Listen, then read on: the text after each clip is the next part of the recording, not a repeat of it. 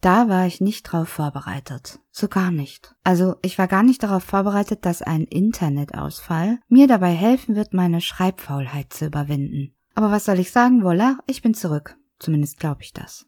Also mein Internet war plötzlich weg, ohne Ankündigung, schwupps offline, auf allen Kanälen. Ich wusste lange nicht warum. Heute bekam ich eine Sorry-SMS, die behauptete, dass eine externe Störung diesen Umstand der letzten beiden Tage verursacht hätte. Ich war direkt in Stimmung für einen Schlagapplausch über externe Störungen so im Allgemeinen. Ich fühlte mich persönlich angesprochen. Diesen Reflex schrieb ich aber schnell meinem blankgelegten Zustand zu. Und ich unterdrückte diesen Impuls.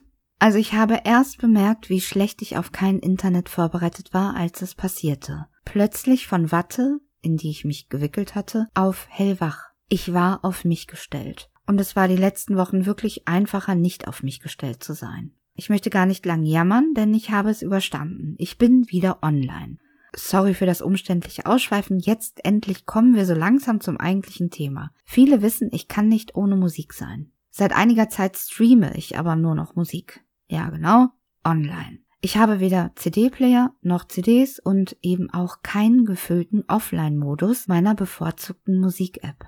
Denn mal ehrlich, wer rechnet denn damit, wenn es nicht schon mal passiert ist, dass man diesen Offline-Modus wirklich brauchen würde? Ich hatte in meinem Offline-Modus nur ein einziges Lied gespeichert. Und das habe ich in den letzten 48 Stunden durchgenudelt. Dafür bin ich wirklich sehr dankbar. Es ist ein besonderes Lied. Aber warum ich ausgerechnet diesen Song und nur diesen Song irgendwann mal für den Offline-Modus gespeichert habe, keine Ahnung. Ich erinnere mich nicht.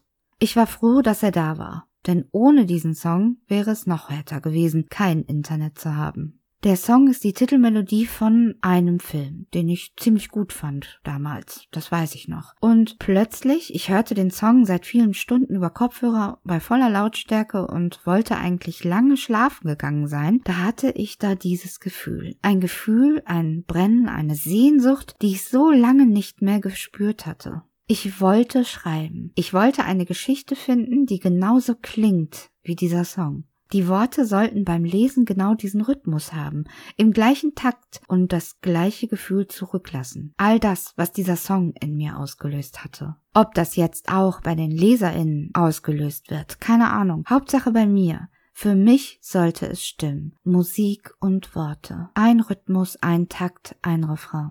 Also wischte ich den Staub von meinem Laptop und schrieb und hörte Musik. Singular. Ein Song. Diesen aber immer. Und auch jetzt habe ich ihn noch im Ohr. Und ich habe ihn direkt wieder im Ohr, wenn ich den Text lese. Ein witziges Gefühl.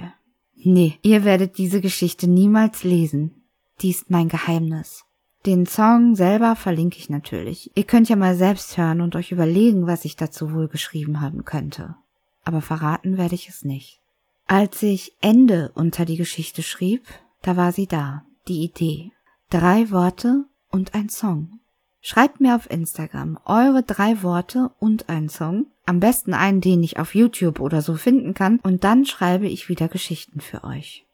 Und jetzt ist sie eingeleitet. Meine Podcast Staffel 2, Folge 1. An dieser Stelle noch ein großes Dankeschön an die Menschen, die mich in den letzten Wochen nicht nur gefragt haben, wie es mir geht, sondern auch meine Antwort hörten, gelesen und wahrgenommen haben, ohne dass es anschließend egal war oder übergangen wurde. Dankeschön.